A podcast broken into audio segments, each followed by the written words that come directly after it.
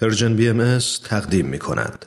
شنوندگان عزیز پیام دوست امروز رو ادامه میدیم با برنامه گزیده های از یک سخنرانی و دومین بخش گزیده های از سخنرانی دکتر فریدون جواهری با عنوان پایه های مدنیتی پیش رو دکتر فریدون جواهری پژوهشگر مسائل اجتماعی هستند و همچنین برای سالها به عنوان مشاور ارشد سازمان ملل در زمینه توسعه اجتماعی و اقتصادی در کشورهای مختلف فعالیت داشتند و این سخنرانی را در 22 دومین همایش سالانه انجمن ادب و هنر ایران در انگلستان ایراد کردند. با هم بشنویم.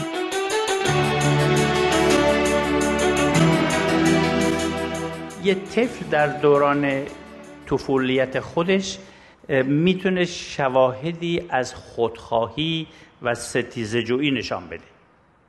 ولی همون طفل با تربیت می‌تونه بیاموزه که عضو فعال و متحد و هماهنگ خانواده خودش بشه و اون رو که داره با خیشاوندان خودش هم در میان بذاره و حتی برای اعضای خانواده خودش فداکاری هم بکنه. همون فرد همون طفل با تعلیم و تربیت بیشتر در سنین بالاتر می‌تونه همکاری با شهروندان مملکت خودش رو یاد بگیره و حتی در راه میهن از منافع شخصی خودش بگذره در حالی که به خانوادهش هنوز عشق و علاقه میورزه. حضرت عبدالبها میفرمایند که با تربیت متعالیتر همون فرد قادر خواهد بود که در این دوران نوع بشر رو اعضای خانواده خودش بدونه. در حالی که به خانواده و وطن خودش وفادار هست در راه پیشرفت نوع انسان حاضر به همه نوع فداکاری بکنه. و سعادت خودش رو و خوشبختی خودش رو در سعادت و خوشبختی نوع بشر بدونه. این دیدگاه هست که اساس طرز فکر باهایی رو تشکیل و با این طرز فکر بهایی ها اختشاشات و تلاطم های امروزی جهان رو یک نوع فوران احساسات پرجوش و خروش مرحله نوجوانی و نزدیکی به سن بلوغ نوع انسان می‌دونن و نگرانش نیستند بلکه درش امکانات و فرصتهای استعدادهای بیشتری رو می‌بینند و این سوال رو پیش میارن که اگر آداب و رسوم و عادات و نگرش های متداول ایام گذشته یکی پس از دیگری از کارایی خود بازمونده آیا این رو نمیشه دلیل فرار رسیدن یه مرحله جدیدی در نوع زندگی دونست؟ به جای جنگ و ستیز و کشمکش برای تمسک و نگهداری اون رسوم گذشته. این است که در نظر بهایان اگرچه تغییرات جهان در قرن گذشته علل خصوص در مواردی استراب آور بوده ولی همونطور که عرض کردم باهایی ها در آن امکان پیشرفت های خالقلاده جدیدی برای نوع بشر می‌بینند.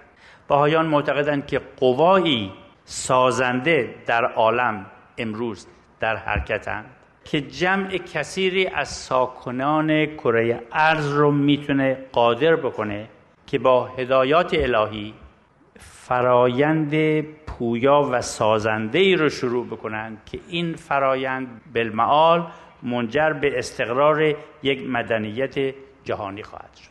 مدنیتی که نیازهای مادی و معنوی نوع بشر رو تضمین خواهد کرد.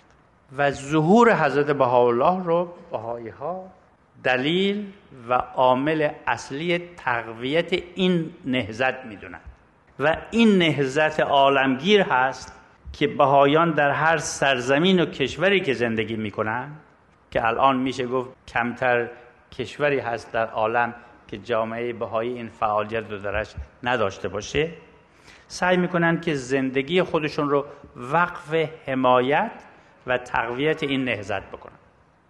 حضرت با میفرمایند سراپرده عالم انسانی بلند شد. به چشم بیگانگی یکدیگر را مبینید. همه بار یک دارید و برگ یک شاخسار این می‌دونم دوستان عزیز اینه که از اولین بیانات مبارکی است که همه ما در بچگی در کلاس های درس اخلاق حفظ کردیم. ولی به عمق این بینش بسیار وسیع حضرت بهاءالله که در 150 سال پیش که نهزتشون و آینشون از خاک پاک ایران سرچشمه گرفت. ببینید که در 150 سال پیش این بینش حضرت بهاءالله به عالم بشریت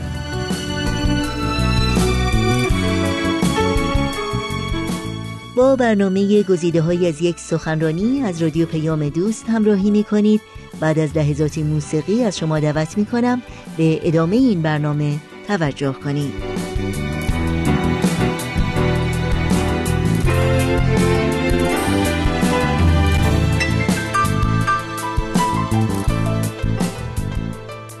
بنابراین این نهزتی رو که خدمتتون عرض کردم نهزتی است عالمگیر برای کمک یا حتی بهتر عرض کنم برای یادگیری به نحوه کمک به استقرار و بنای یک اجتماع پیشرو. محور اصلی تلاش های بهایی ها در این راه همین اصل یگانگی نوع انسان است. و ما معتقدیم که هر فرد در هر کجا هر کدوم از نفوسی که از هر تبار و پیشه که این بینش رو قبول بکنه و حاضر باشه در راه تحققش فداکاری و فعالیت بکنه با استفاده از قوای روحانی که منبعث از نفس این بینش هست در همکاری با دوستان و همکاران و همسایگان و دیگر آشنایان خودش که به وحدت نوع بشر معتقد هستند. موفقیت های چشمگیری می‌تونه نصیب افراد به ظاهر بسیار هم معمولی هستند بشه. و این تجربه باهایان هست که در حال حاضر در بیش از پنج هزار محدوده جغرافیایی در اکثریت قریب به اتفاق تمام کشورها در پنج قاره عالم ما شاهدش هستیم. یعنی داشتن یک آرمان متعالی مثل وحدت عالم انسانی یک چیز هست. ولی اعتقاد به این که تحقق این به دست من و شما افراد معمولی نوع بشر. ولی به خاطر تمسکمون به به اصطلاح عنایات و هدایات و تاییدات الهی این کار امکان پذیر هست. هم یه مسئله دیگه است. و قبول این که این کار کار سختی است. و در این راه باید فداکاری هم کرد از جان گذشتگی هم کرد.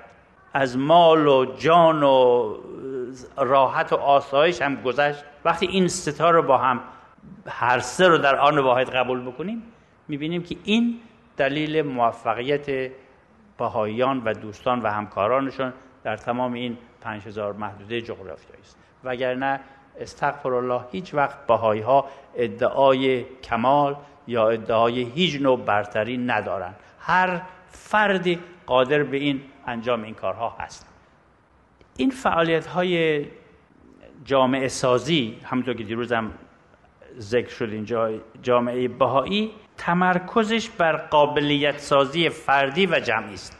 یعنی چون یکی از عناصر اصلی استقرار این تمدن این است که تمام افراد بشر که مایلن بتونن در این شرکت بکنن این باید یک سیستم آموزش و پرورشی باشه که قابلیت های هر فردی رو بتونه پرورش بده.